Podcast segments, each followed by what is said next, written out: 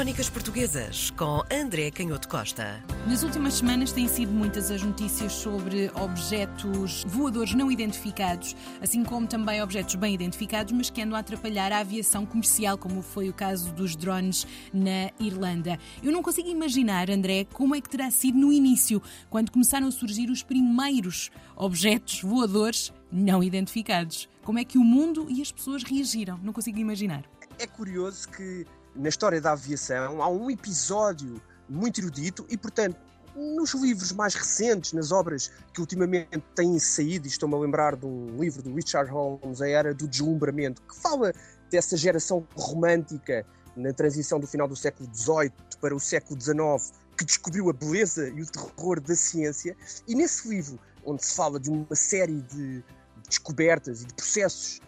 de conquista de mais conhecimento científico nesse início do século XIX, fala-se também, claro, dos primórdios da aviação, ou melhor dito, do balonismo e das primeiras experiências de voo com balões de ar quente, mas não se fala deste episódio que vamos abordar aqui hoje, a famosa passarola do Bartolomeu de Guzmão. Também já falámos aqui algumas vezes, mais até sobre a vida do Bartolomeu de Guzmão do que propriamente sobre o processo de informação à volta da passarola, e é isso que é curioso, porque neste famoso episódio que entrou na história não só da cultura portuguesa, mas também da própria da história erudita e história científica da aviação, quer logo no século XVIII, quer ao longo de todo o século XIX, foram sempre publicadas muitas notícias, embora, como dizia mais recentemente, essas notícias acabaram por desaparecer, mas desapareceram precisamente porque ao longo do século XVIII e XIX, como eu dizia, foram sendo publicadas muitas notícias, mas que eram sempre muito contraditórias acerca dos contornos exatos, quer das primeiras experiências do Bartolomeu Lourenço de Guzmão, quer da configuração desta passarola. E nós sabemos que a passarola entrou eh, na história da cultura portuguesa logo num artigo de 1874 do Camilo Castelo Branco, Poetas e Balões, mas também no, no, famoso livro Memorial do Convento do José Saramago, que imortalizou essa construção, essa máquina de voar e que tem sido recuperada, quer em peças de teatro, noutros livros, em estudos, em performance. E é muito curioso porque agora começa a saber-se mais sobre essa guerra de informação que ocorreu logo no século XVIII e começamos a perceber que o que estava em causa não era tanto um erro científico como se pensou durante muito tempo e até se associava àquela forma um pouco espalhafatosa da passarola, uma grande barca feita de madeira e ferro, com umas estruturas de velame, com cordas, com arame, depois também com os globos, onde estaria numas versões, o segredo que permitiria à máquina elevar-se no ar. E esse segredo às vezes tinha a configuração ou assumia a forma de um gás, outras vezes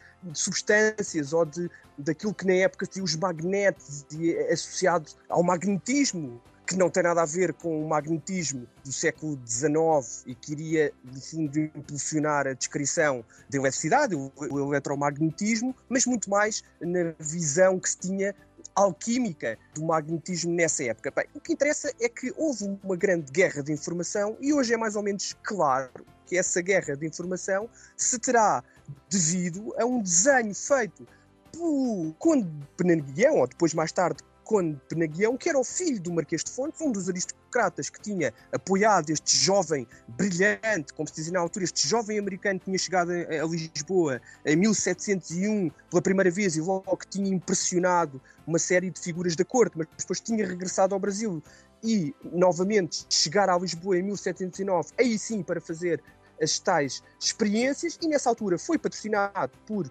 aristocratas, pelo Marquês de Fontes, foi professor de matemática do filho do Marquês de Fontes, o tal futuro Conde Penaguião, terá sido também apoiado pelo Duque do Canaval, o que é uma novidade, raramente se menciona este apoio do Duque de Canaval. Bem, mas o que interessa é que o tal jovem terá feito este desenho, obviamente com o acordo do padre Bartolomeu Lourenço de Guzmão, para proteger o segredo,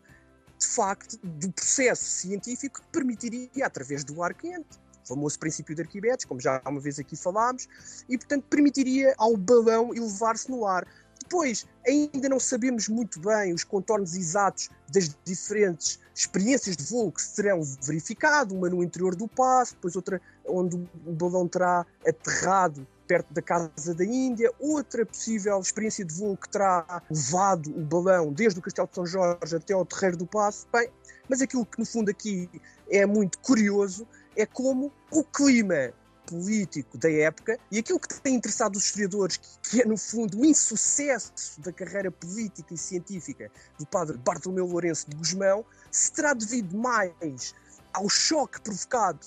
por aquelas experiências tão radicais, tão estranhas na época e para a mentalidade, quer da corte, quer de toda a população lisboeta e do reino, perante aquilo que era uma experiência científica perfeitamente inaudita, ou se, por outro lado, aquilo que terá sido o insucesso e até a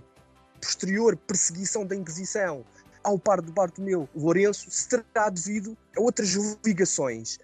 E, como sabemos, hoje isso começa a ser também mais ou menos consensual. No fundo, foi uma mistura destas duas coisas. O padre Bartolomeu Lourenço de Guzmão acabou enredado nas intrigas de corte, depois os contornos exatos destas intrigas, se nós seguirmos aquilo que são os relatos de alguns eruditos de finais do século XIX, princípios do século XX, essas intrigas estiveram muito associadas às relações que a família real, o Dom João V, os infantes, tinham com as suas amantes, e cada uma das pessoas da família real e alguns aristocratas era comum nesta época, tinham as suas amantes em conventos, porque também é preciso explicar isto, muitas vezes os conventos eram um abrigo de filhas segundas das famílias e, portanto, a vocação religiosa tinha uma interpretação nesta época bastante livre. Os conventos eram espaços um bocadinho estranhos do ponto de vista daquilo que nós,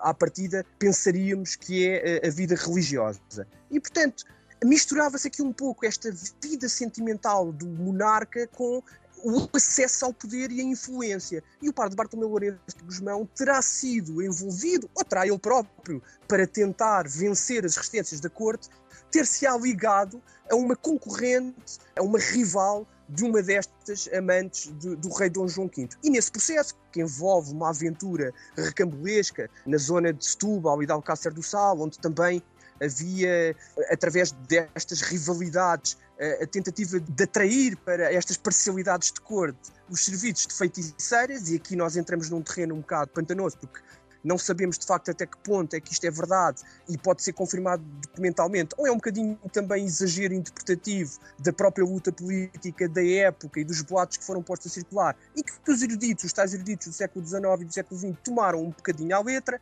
mas a verdade é que no meio destas rivalidades e desta aventura um pouco recambulesca do padre Lourenço de Guzmão na zona de Setúbal e de Alcácer do Sal, ele acaba por ser visto na companhia destas mulheres. A Inquisição, por uma denúncia do juiz de fora da aldeia galega, que sabe do caso e daquilo que se está a preparar nestas intrigas, vai denunciar o caso ao passo e a Inquisição entra em campo e prende muitas destas mulheres e é neste contexto que o padre Bartolomeu Lourenço de Guzmão é denunciado. Mas aqui surge outro elemento fundamental por isso é que eu dizia que é, é por isso mesmo que é difícil interpretar a história e compreender, porque as causas são sempre múltiplas. Portanto, não foi apenas o choque de mentalidades e de cultura política e científica provocado pelas experiências à volta de, da máquina de voar, não foi apenas estas rivalidades de corte, mas foi também o facto de, após a denúncia à Inquisição, ter sido encontrado na casa do padre Bartolomeu Lourenço de Guzmão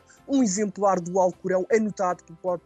Bartolomeu de Guzmão, que, como é evidente, fazia parte dos seus interesses muito ecléticos, o que era também comum em muitos dos cientistas desta época. Não nos podemos esquecer também das investigações muito alargadas do próprio Newton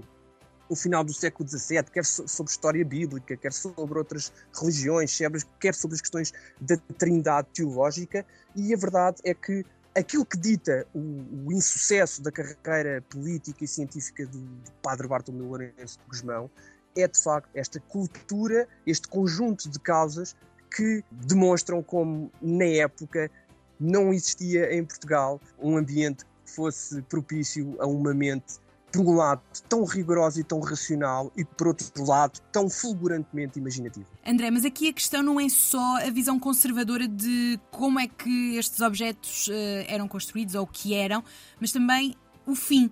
para que seriam estes objetos voadores utilizados? Isto sim levantava também muitas questões, não é? Precisamente, a tua pergunta é muito interessante e o próprio José Soares da Silva, o autor destas notícias e das parcas notícias que existem sobre o Bartolomeu Lourenço de Guzmão e as suas experiências, ele próprio ironiza um pouco sobre os possíveis usos do balão e sobre a própria eh, situação e sobre as contradições da situação e aquilo que era o choque, por um lado, entre a tal cultura, enfim, podemos dizer mais conservadora da corte, mas também a decisão de se perder tempo com um assunto na época tão estranho e que para as pessoas daquele tempo era visto como algo sem uma utilização evidente por um lado, ou por outro lado, com uma utilização que podia ser arriscada ou perigosa. O José Soares da Silva diz até com alguma piada que, por um lado, ao preço que estavam as, as viagens, até podia ser uma boa ideia tentar voar. É? E que os Ícaros e os Dédalos até eram do tempo da Maria Castanha, o que é uma, uma expressão interessante que, pelos vistos, vem do século XVIII.